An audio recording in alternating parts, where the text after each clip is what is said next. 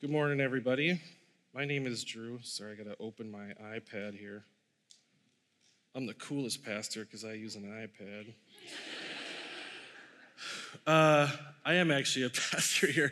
My name's Drew. I'm one of the pastors here at uh, Hope. Uh, I'll use it as I'll use it as my youth pastor pass. I'm also I get to be the youth pastor here. Um, uh, it's a joy to be here with you today. It is really nice out, so thank you for not walking past the doors and down to the Twins game or whatever. I know some of you are going to the Twins game, which is great, but thanks for stopping here first. Um, excited that you're here with us this week. Uh, uh, this is really, really a lot of fun and exciting to get to share the word with you, encourage you to follow Jesus more. Um, when I was young, uh, I was asked to be a coach. So my, my dad coached me all through throughout as I was a kid in baseball and soccer, and I played um, soccer and loved that sport. And so when I went to college, my dad said, "You should be the, you should be my assistant coach." You know, I, I thought that was strange, but now as a dad, I get, oh, how cool would that be to coach my son? So he sat me down and said, um, remember we got in his old uh, S10 pickup, and he said, uh, hey, I want you to be my assistant coach. And I said, oh, uh, do I have to? right? Is that he, uh, I think I was probably a freshman or sophomore in college. He said, uh, yeah. I actually need other adults there. So uh, he, I think he was hoping I'd be honored and say, of course. But uh, I said, oh, how often do I have to come? All the time? Oh, all right. Um, so, of course, my next question as we're driving to the first practice so, like, what do we get for this? Do they pay you? Like, how much do they pay, you know, coaches of rec U10 soccer? Nothing. I think actually uh, he said, you get a free shirt that said coach. Uh, I thought I kind of wanted something. I should get something, right? I'm not just gonna give my time to help develop kids for nothing. Um, kind of person am I? I was going to college, right? So I could make big money. Um, and then I thought, you know what?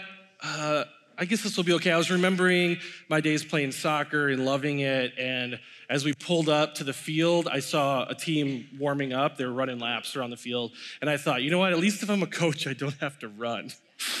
right? So I was like, all right, well, I guess I don't get paid and I don't like I don't really get anything, but I don't have to run. So at least I can let them do all the hard work and I can just yell at them to play better to uh, when I was a kid, everyone yelled "boot it." I can just yell "boot it." That was like the phrase to yell. Just kick it. Like you need to tell kids in soccer to kick it.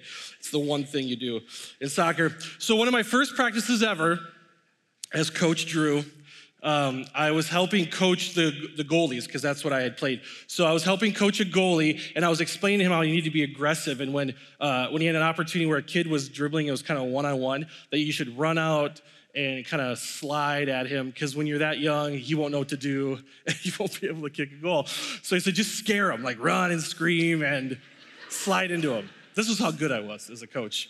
Um, feel free to use this, coaches out there.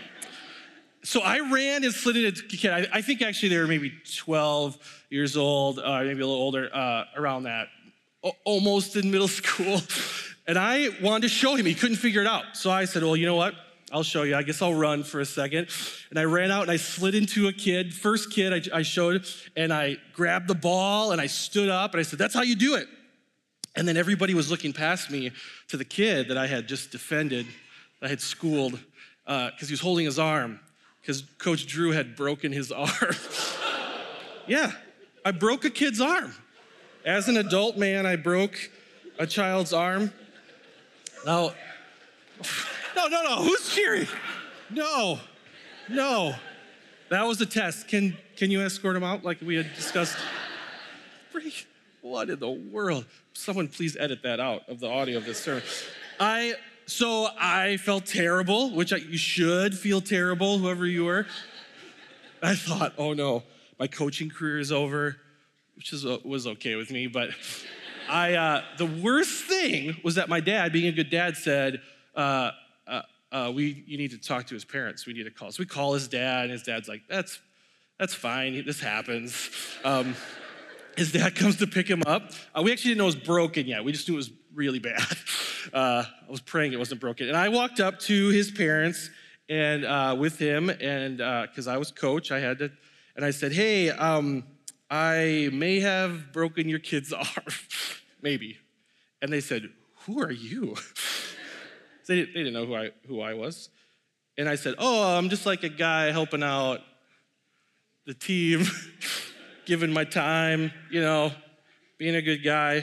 And just as I said that, I was trying not to say coach because I thought, oh, I don't want to be the coach right now. I don't have to deal with this. I quickly uh, released those responsibilities. As I said that, I remember I said, I might have broken your kid's arm. The parents said, Who are you? And I said, Oh, just a guy helping out, trying to help your kid. I didn't even tell him I was the one who broke the arm.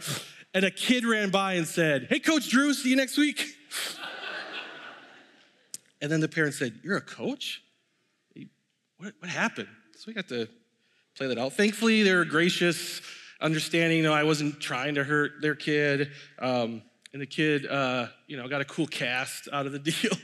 um, I wanted nothing to do though with being a coach in that moment because that was the moment when it was fun to get to tell kids when to run and get to kind of be a big deal. But as soon as things go bad, I was not thrilled at all to be a coach. I think we've experienced this um, and today we're going to look at what it looks like to be a leader in the church. I think we've all experienced coaches who have broken our arms, right? Hopefully not actually broken our arms, but hurt, us. People that have led us that maybe hurt us and probably unintentionally, hopefully. Um, and so that makes us uh, kind of want to walk away from that. Whether maybe we feel like I don't want to be the coach, I don't want to be the boss because that could happen, and then I'm responsible. I'd rather just kind of sit back. I don't want to have to make rules or have any attention on me, or maybe I don't want to be I don't want to be the kid on the team. I don't want to have someone tell me what to do. I can do this myself. I can make decisions. I can figure out how to be a great goalie, right? I can figure out what to do without this person in charge. I don't like that people are in charge of me. Or maybe you just don't think anybody should be anything. You know, maybe you just feel like, can we all just kind of do our thing and move through life and move through uh, all things relationships, work, marriage, family, and just kind of do our thing and then survive. I think it's understandable because uh, we've all been hurt. Um, we've all ha- actually took the risk to lead and then we've messed things up and failed. And so I think this is really, it's really great that we get to get to this part of First Peter um, and hear what does it actually look like to be a shepherd of God's people. Uh, there's recently even a, a, survey done that mentioned that when they surveyed people in America, uh, less than half of the people said they trusted the morality or decisions of church leaders, um, which I, is understandable, I think, where people have been hurt. It's hard to trust people who lead you in a church. Uh, and, that survey also showed that uh, church leaders still beat out like congressmen and uh, many other leaders. So there's a general consensus that actually less than uh, 30, 40% of people trust people who are leading them. It's interesting because we're all led by people, right? So a lot of us have trouble because probably we've been hurt or, or had leaders who I think maybe, as, as Peter's going to explain, didn't lead well. So that's our that's our plan today. We're going to get into uh, the fifth chapter. We're at the end of First Peter now, and Peter is going to actually address the leaders of the church and, and explain to them what does it look like to be a leader and uh, a shepherd. And I think if people actually led this way, it would change how I would uh, pursue being led or being a leader myself. And I encourage you today that this is, is spoke to the elders of the church, but today I think all of us can learn some important things from this passage. So let's read uh, this. I'll read uh, 1 Peter 5, one through four, you can read on the screen, or if you want to open your phone or your Bible uh, and read along, we just have four verses today, which is great. To the elders among you, I appeal as a fellow elder and a witness of Christ's sufferings, who also share in the glory to be revealed. Be shepherds of God's flock that is under your care, watching over them, not because you must, but because you're willing, as God wants you to be not pursuing dishonest gain, but eager to serve, not lording it over those entrusted to you, but being examples to the flock. And when the chief shepherd appears, you will receive the crown of glory that will never fade. So, as we start this, it uh, starts with a word elders. uh, which I want to clarify so that we know what this is. Peter is saying uh, to them, Hey, elders, I'm also an elder. What does that mean? Well, in the, in the church, uh, quickly, uh, I'll explain what we have elders. So at Hope, we have elders. This is a group of men who lead our church, who, who will get to this phrase, shepherd our church. Um, who oversee our church. This word elders is used throughout the New Testament. It's when uh, Paul is talking about setting up churches, and Peter and, and all the churches, they set up this group of people who lead and shepherd, who go to God and discern what God wants that helps lead the flock. They're not set up, we'll get to it, uh, to be in charge, to gain things, to just get to like glean uh, things off the off of the uh, church, so they gain things. But they're a group of people uh, who lead the church. How this works at Hope is that we actually have elders. We say we're elder led or shepherded. We're, uh, we're staff runs or staff makes these things work. And at Hope, we would say we're member mobilized. That's a term we've been recently using more. But the idea is that we want to help support and, and grow and develop our church so that we can all make disciples together. Um, that's what um, Peter's talking about here. So these people who have been appointed by God, by this church, to lead them. He's talking to them now. And, and before this, he has talked about all sorts of different groups of people, right? He's addressed slaves and women and children and, and families and everybody, right? He's kind of addressed all the different pockets, the different ways you could categorize who you are so he can, he can best help them understand what does it look like to, to follow Jesus as you suffer uh, in the time they're in, as we went through um, 1 Peter. And that's what he says here. The first thing he says is, uh, I'm a fellow elder and a witness of Christ's sufferings. Peter actually, remember, Peter actually got to watch Christ suffer. And Peter denied him, but he actually got to watch the actual suffering of Christ. And he says, I'm also one who will share in the glory to be revealed. So he does something really cool in one sentence that he's done over and over and over in 1 Peter. And if nothing else, this has been the most encouraging part of 1 Peter um, for me, is that he, he tells us to do something. So he says, right now, we might feel like we're looking in, into the sand, right? Into the you could picture like hot sand. Last summer we got to go to Florida with our kids, and I didn't anticipate the heat of the sand. Like the, the view was beautiful, but my feet were getting burned all the time. We have, oh, poor Drew, right? He's at the beach in Florida. Um, but could you imagine this, right? You could just picture the hot sand. It's burning my feet. I don't like the little rocky things between my toes, right? It gets in my swimming suit sand, right? And Peter's saying, there is suffering throughout all this book, but he says we need to look up to the glory that will be. And that actually is what got me from the hot edge of the hot sand into the water, which was pretty glorious uh, last summer. But, it, but if I had just went, ah, hot, hot, hot, hot, hot, like, that's my hot sand dance, then I would just stand there and be hot, and I'd probably run back to the parking lot which was also very warm, um, and never gets to the beautiful, refreshing ocean, right? So he's saying, I have seen the suffering, but I also look to the glory ahead. And then he's going to explain a little more what that looks like. But he's again reminding us for the whatever time, many, many, many times in First Peter, just saying, I know we're here right now, but do not forget what's coming. Look ahead. He's calling us to look beyond. And remember that what's, what's to come, which is good, really good, where Christ makes all things right. So again, he reminds us of that, and then he gets more into the nitty gritty of what does it look like to be an elder, to be a leader. He goes to verse 2 Be shepherds of God's flock that is under your care, watching over them. So he uses this phrase, shepherd, here, which we see throughout Scripture. It's one of the, one of the most common ways to explain God's people um, as God is his shepherd. And, and he explains here, he calls these elders shepherds. So he says, this is, doesn't actually say your flock, he says God's flock. Be shepherds of God's flock. So what does it mean to be a shepherd? We see shepherds throughout all of Scripture. People like Abraham and Moses and David. God often picks shepherds to be the people to shepherd. Uh, makes a lot of sense, right? It's actually really interesting because they would have known what it was like to care for a flock of sheep. And then he says, Those skills I'm going to transfer now. You're going to shepherd God's flock. A lot of those people were not equipped in other ways, the ways maybe we would think. You're gonna run this organization, we should pick this person. And God says, no, we're gonna pick this shepherd because they know how to care for sheep, feed sheep, be with the sheep. The shepherd would smell like sheep because they literally are sleeping out in the, in the rocky mountains with the sheep. They're sleeping on the, in the pastures with the sheep. They're protecting the sheep from wolves. They're guiding the sheep when they get off path. They might to tap them on the, you know, the rump a little bit to keep them in line. When the sheep gets lost somewhere, the shepherd runs to find it and carries that sheep back sometimes. Even when the sheep is injured, he, he, he binds it up and heals it. Um, and so God said, I want someone like that to lead our church, to lead, to lead God's people.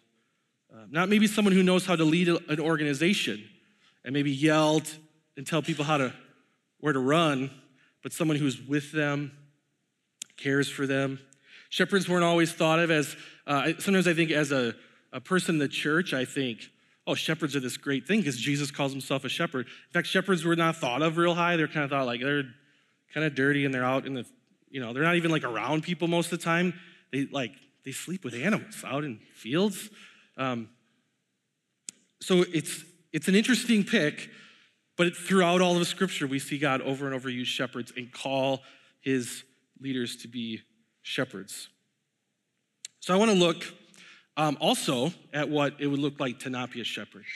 And then we're going to look at what Peter says to be a shepherd. And one of the great passages to look at this is in Ezekiel. So if you want to flip to Ezekiel with me, we're going to look at what it, how not to be a shepherd. And this is Ezekiel is uh, a prophet of God who God says, "Hey, I want you to talk to my people." So he's using him to talk to his people. This is God talking to his people, and he has some very uh, harsh words for these shepherds, who God will actually really not call shepherds. And I, I want, I'm going to read this. We're going to walk through this. is actually we're going to read actually all of Ezekiel 34 today. But I want, as we read this, I want you to feel this where have you, where have you experienced this and felt this and seen this? Because I think these words, um, I have felt this, and it's why it's caused me to, to change uh, and, to get, I would say, an, an ungospel view of what a shepherd should be, um, and want to actually kind of turn away from anyone, allowing anyone to shepherd me. Here's God talking to um, these people.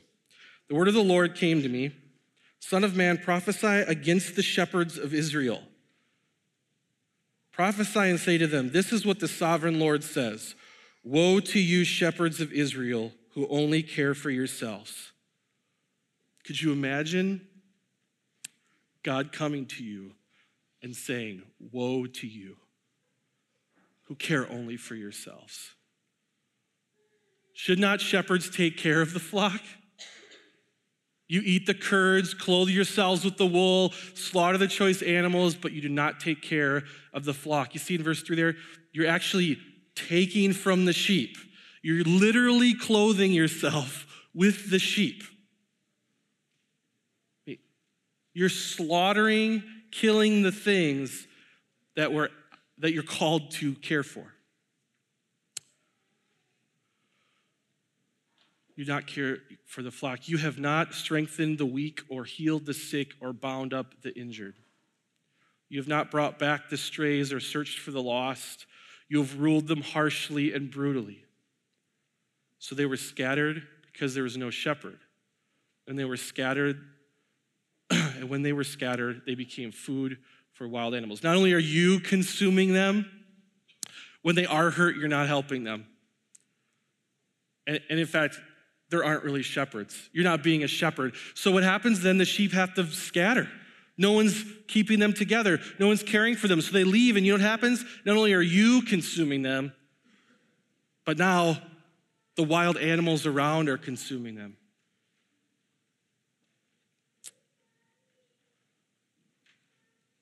My sheep wander over the mountains, and on every high hill they were scattered over the whole earth, and no one searched or looked for them. That's sad. That's hard to hear. They were scattered over the whole earth. No one searched or looked for them. I've, as a sheep, I have felt that. Is anyone looking for me? Is there like one person searching for me? I feel lost. Therefore, you shepherds, hear the word of the Lord. Not, not the phrase you want to hear after he just gave you that little woe to you, shepherds. As surely as I live, declares the sovereign Lord, because my, my flock lacks a shepherd, and so has been plundered and has become food for all the wild animals, and because my shepherds did not search for my flock, but cared for themselves rather than for my flock, therefore, you shepherds, hear the word of the Lord. This is what the sovereign Lord says. We get it. You said that a few times, Lord. Tell us, I'm against the shepherds, and I will hold them accountable for my flock. I'll remove them from tending the flock so that the shepherds can no longer feed themselves. I'll rescue my flock from their mouths, and it will no longer be food for them. God doesn't just say, You're not caring for them. Come on. Come on, guys. Stop eating the flock and using them as clothes. Let's, let's shape up, right? He says, Can you imagine these words? I am against you. Not the person you want against you. He's going to hold them accountable. And not only hold them accountable, but they now no longer will be able to feed themselves.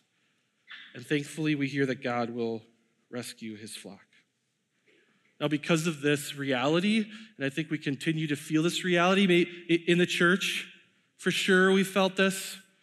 I think just in life, right? People who have been put in a place where they are to guide us, to help us, to be examples to us, and they have not done that. They've done the opposite, hurt us, used us.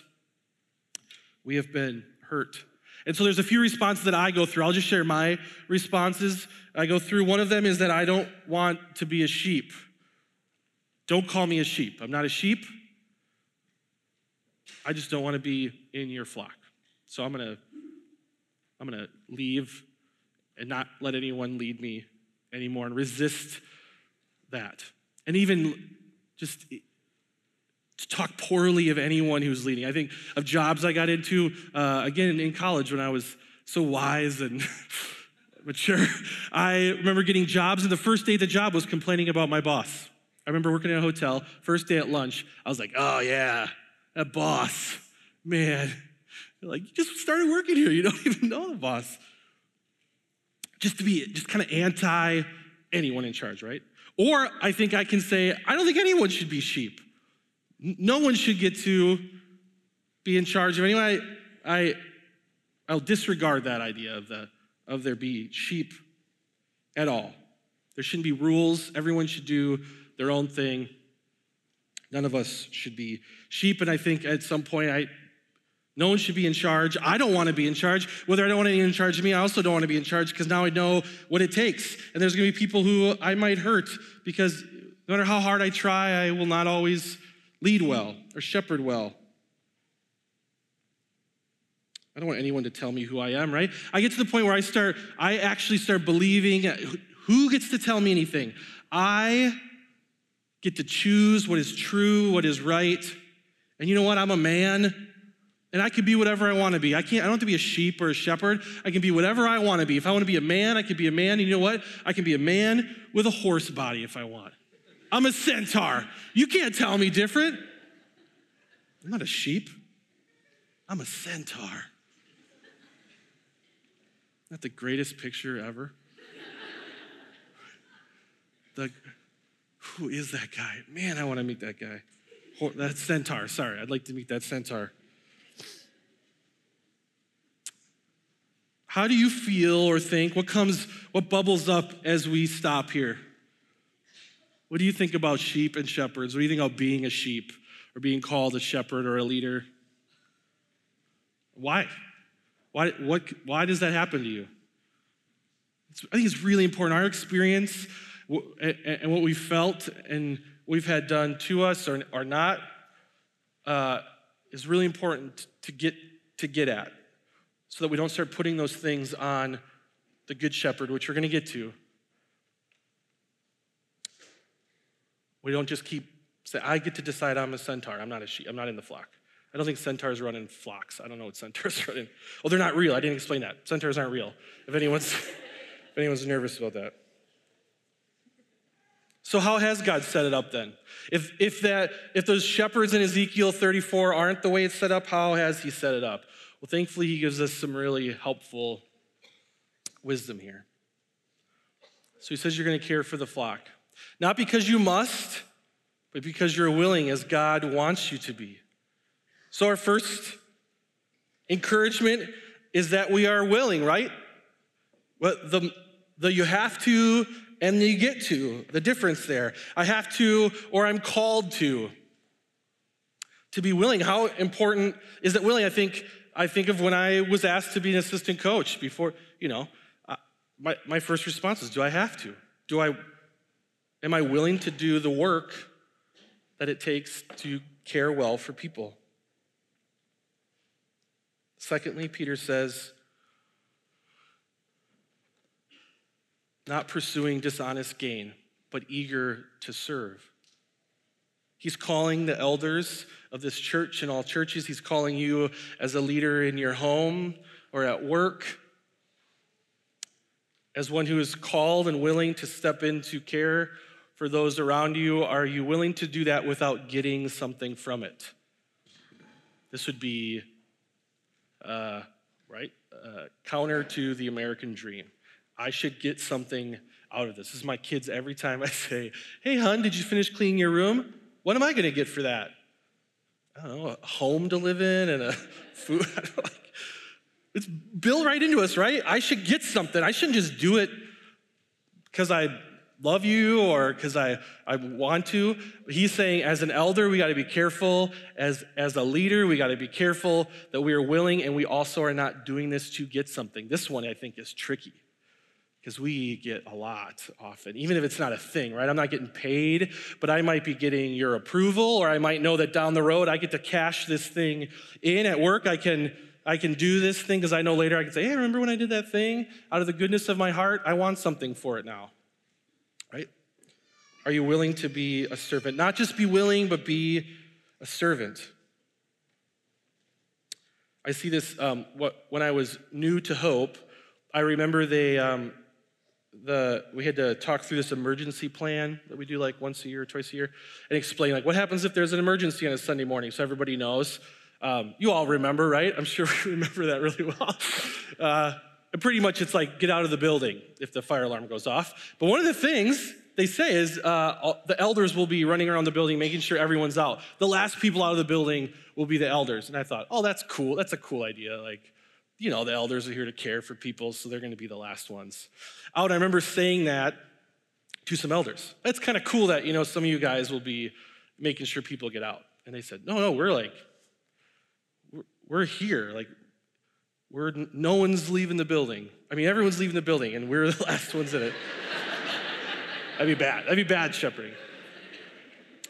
And it wasn't, I kind of said it like, that's kind of fun and cute. And they said, oh, no, that's, we take that very seriously. We, We'll make sure everyone is out and safe before we're out. We're willing to, to sacrifice, risk our life to make sure the people of hope are out of the building. It's really not funny or cute. It's a very easy, practical way for us to be willing to even be able to give of ourselves to make sure people are safe. And uh, it wasn't that, that long after that, we had a film fest right in this building, in this room. And the, anyone remember this? And the fire alarms went off during film fest and it was, it was kind of a bummer. Um, but they went off, and I had recently uh, become an elder, and I thought, I gotta get out of here. that was my first thought, right? As should be kind of everyone's thought. The alarm's going off, and I thought, no, no, no.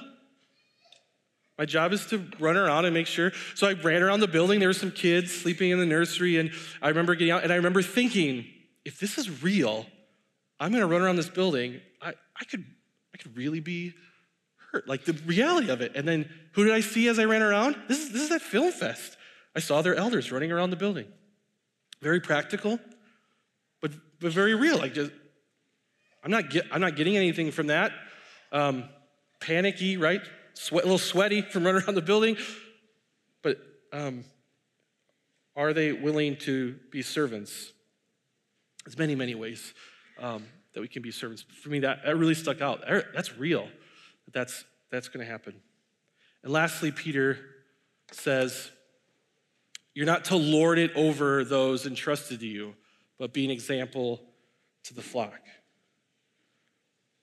You're not doing this because you get to be in charge. You're doing this because you get to show them what it looks like to be a sheep. You're not just gonna do as, you, as I say, but you're actually gonna do as I do, right? How, how many times have we heard that phrase? Not just do as I say, you're gonna do as I do. This is a convicting one as a parent, as I would love to just tell them, just stop doing that. Uh, but I am called to show them what it looks like. This is interesting because, in order to be an example to sheep, we too here are being called sheep. So we are called to be good, faithful sheep. What it looks like to pursue, we're going to get to it, but the chief shepherd himself. Um, Tim Keller has a great thought on this. Most churches make the mistake of selecting as leaders the confident, competent, and successful. We could, we could say, this person lead, runs a business really well, a very successful business. They must be a great leader for our church, right? That's how God could have chosen his leaders. Instead, he chose shepherds. But what you most need in leaders is someone who has been broken by the knowledge of his or her sin and even greater knowledge of Jesus' costly grace. The number one leaders in every church ought to be the people who repent the most fully without excuses. Because you don't need any, any because you don't need any now.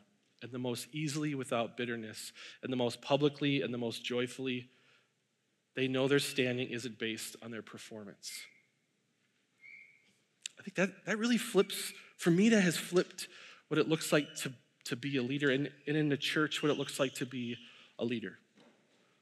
Not because you're successful in other areas, but because you're the one who shows the example of what it looks like to repent, to be aware that you're a sinner, and to know that you need more than anything else Jesus. So, as we take a little stop here, what out of those three, what's hardest for you? Is it hard to do things without getting things for it? Is it, is it hard to lead and not get to tell everyone what to do, be in control? It's just hard to be willing to, to step up.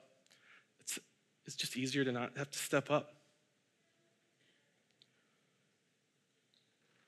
Well, thankfully, uh, I checked yes to all those. This seems impossible. Thanks, God, for another task that I probably can't do well.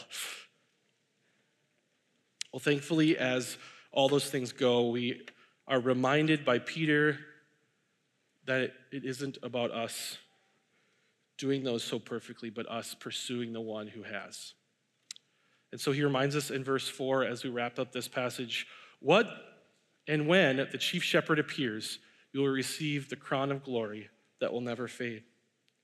He's talking to a group of people and saying, This is what looks like to be good shepherds. And then he says, But when the chief shepherd appears, you'll receive a crown of glory that never fades. He's reminding them, Oh, you're actually not the, the big dog.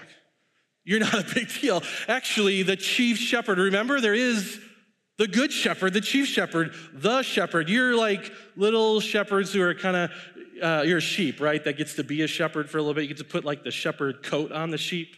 Um, it'd be cute if there's a little graphic for that, right? A sheep with a little shepherd coat on. You're not, you're not the shepherd. Don't, don't confuse yourself. Because there actually is a shepherd who is willing to move towards his sheep, willing to be with his sheep, willing to protect them and to feed them, to correct them, to guide them. In fact, he was willing to give his own life so his sheep would have life. He was willing to put himself in front of those wild beasts so that his people would not perish. That is the good chief shepherd. And he's going to come back. Get your, get your eyes out of the sand, look up.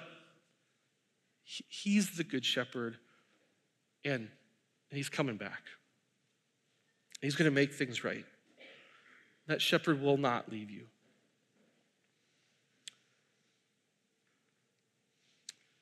The second part this that mentions that there's this crown of glory that never fades. he's, he's sharing here uh, about the, the phrase used here is actually a, um, is the same wording, is the same word used for these crowns uh, of leaves that were put on the heads of uh, like competitions you'd win, right? The best throwing a spear competition. And then they'd put this crown on you that would signify you have won. You're the best, right? You're crowned as part of this elite group. Um, and he says here, he uses that phrase, but he adds eternal to it and never fade to it. So there's one day we will, we will receive these eternal golden crowns, right? Oh, how did that get in there? I didn't. Sorry, sorry, I think, my bad, my bad, my bad. I guess it's not that far off, right? It's, um, we will receive eternal golden crowns that will not fade, that will not fall apart, will not wither away, but we will be crowned one day when the chief shepherd appears. Forever be with him in his glory, part of his family, part of that flock that will never fade. Our objections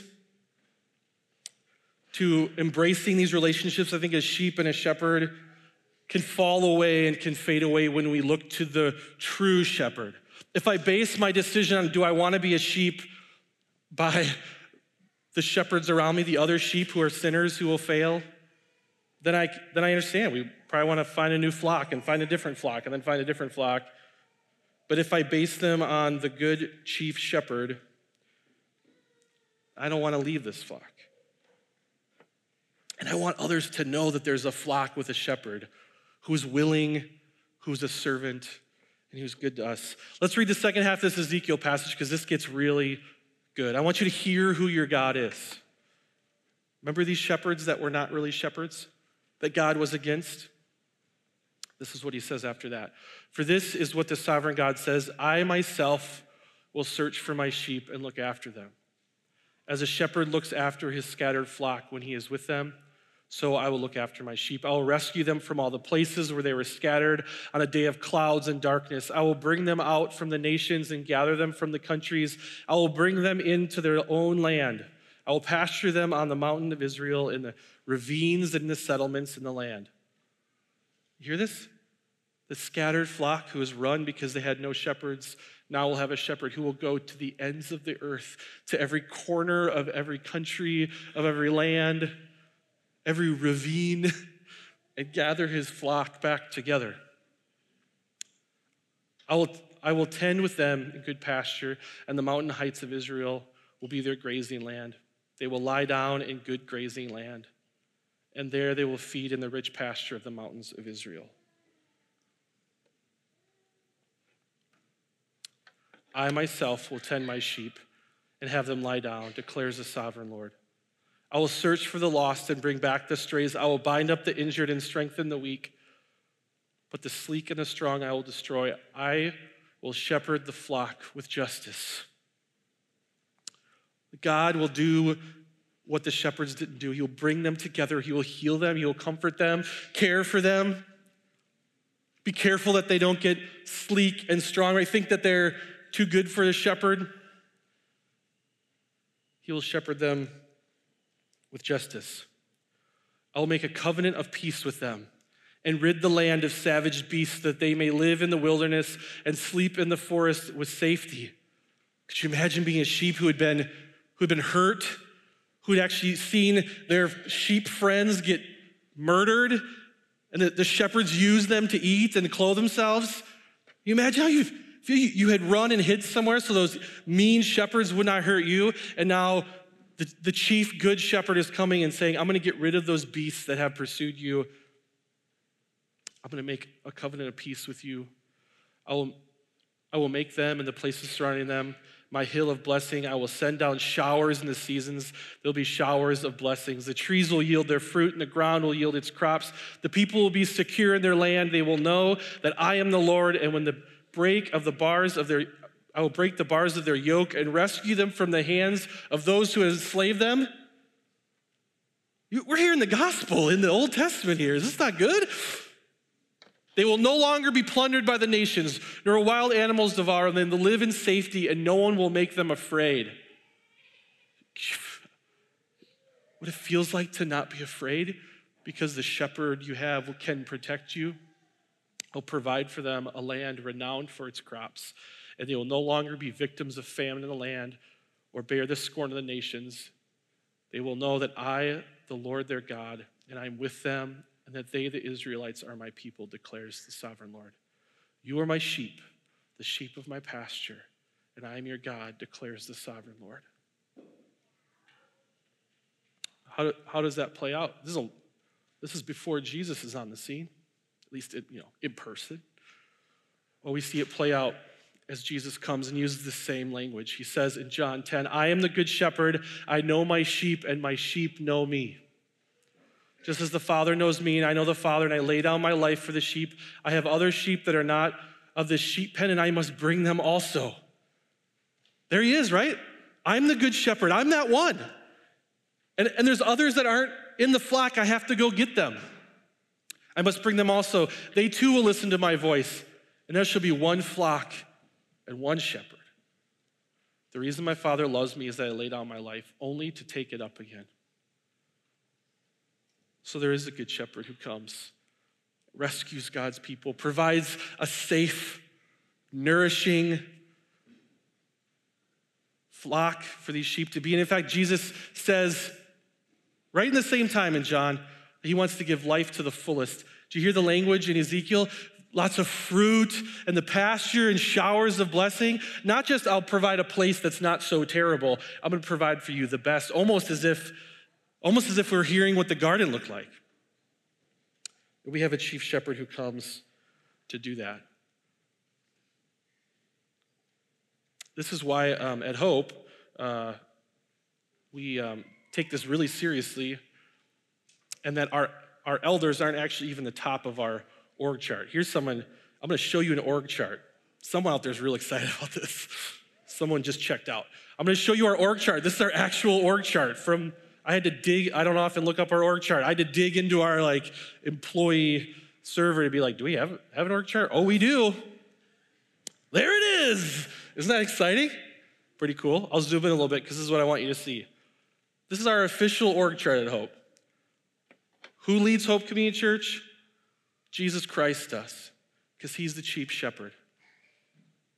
Our elders get to lead under his guidance. Our governance team supports that. Our staff runs that. And, and all of you get to be mobilized to go and make disciples and help people know there is a flock with a shepherd who loves them. This, this is encouraging to me, though, to know, you know what? He is our chief shepherd. It's not, it's not just a thing we say that sounds cool just because he happens to be on all this sweet old stained glass in our building, right? He, he's the one shepherd, and we are his one flock.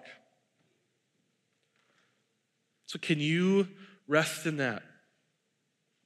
Can you rest today in the chief shepherd who loves you and protects you, who guides you, who will be with you, and is preparing a place for us?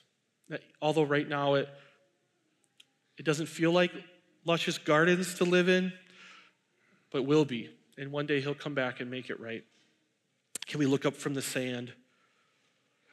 Be reminded of that day. I want to share um, one of the ways I've seen this uh, that I've been really encouraged by um, is this heart as Christ has led us as a church. I'm going to give you a quick little history of Hope Community Church. 23 years ago, our elders started a church in Minneapolis, actually on the campus, so that people would know this truth that there is a chief shepherd who loves them and cares for them, especially people maybe who have been hurt by the church, who haven't seen this. So, in 1996, 14 people started Hope Community Church um, to connect with college students and provide a, an, an opportunity, right, to be part of the flock. Then, after a little while, they outgrew that space and were given the space right next door to us here in 2003 and moved downtown. Still uh, having to figure out how to get college students here. That's when the sweet bus got uh, purchased. Has anyone rode the bus? For I meet a lot of all the time. Meet people. The first time I came to Hope, I got on this weird painted bus, and I just met someone who didn't know where it was going. They just got on a bus. They were walking on Sunday morning and they're like, there was this bus and they said they'd take me somewhere. How awesome is that? Thank God it was here. Who knows where they would take this person? Goodness. Don't hop on mysterious buses unless they're coming here. Then it, uh, the church continued to grow. More people were invited because of, of you. You invited people and said, hey, you know there's a flock where the shepherd loves you. You probably didn't use that terminology, but you, there's a place. You can hear the truth. In 2011, we had the opportunity to uh, purchase this building through lots of cool acts of God and remodel it. Uh, anyone remember that? If you were around, we get spent a lot of hours in this room, even painting and pulling tacks out of the floor and remodeling this building so that more people could meet and hear the gospel and the flock could continue to grow. And then throughout our history, we did not want to just see hope grow.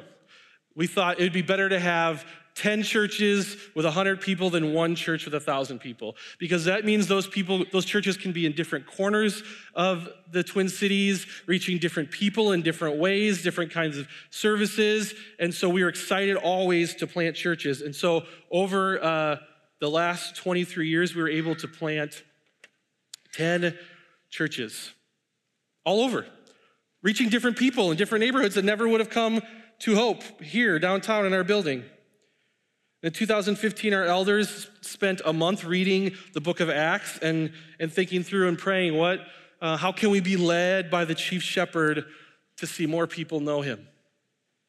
And so through that, we decided to move forward on another opportunity to plant a church, this time plant a church that would have the same theological distinctions and DNA um, and be able to support one another even more than just a typical church plant that would leave uh, and, and start its own thing, but, but still be able to support each other under the same organization. And in 2017, we were able to plant our first location church plant in St. Paul, led by Brian Silver. They just celebrated two years. It's been really exciting. There's people at Lower Town who never would have been in downtown because they live there, because they happen to hear about it from a friend. There's more people who know about the flock. Today, uh, we get, I get the joy of announcing that we are going to plant our 11th church in 2020 in Columbia Heights. It is exciting.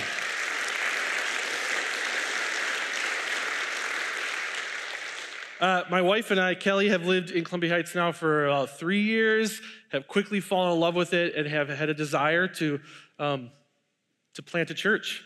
We also love hope.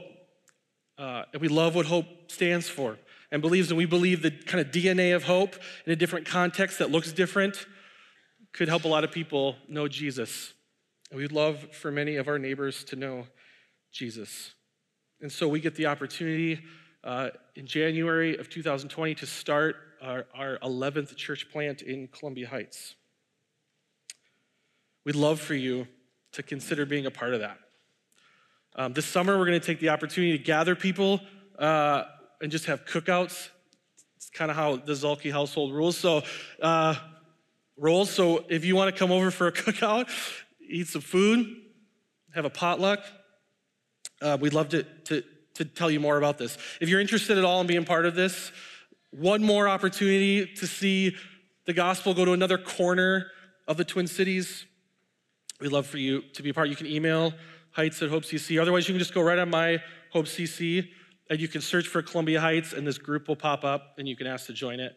Um, we'll get out dates for those cookouts. We'd love to, to share more. I'll be here after the service if you want to ask more questions. We'd love for you to be a part of this. Another opportunity for more people to join in the flock, the one flock under the one shepherd.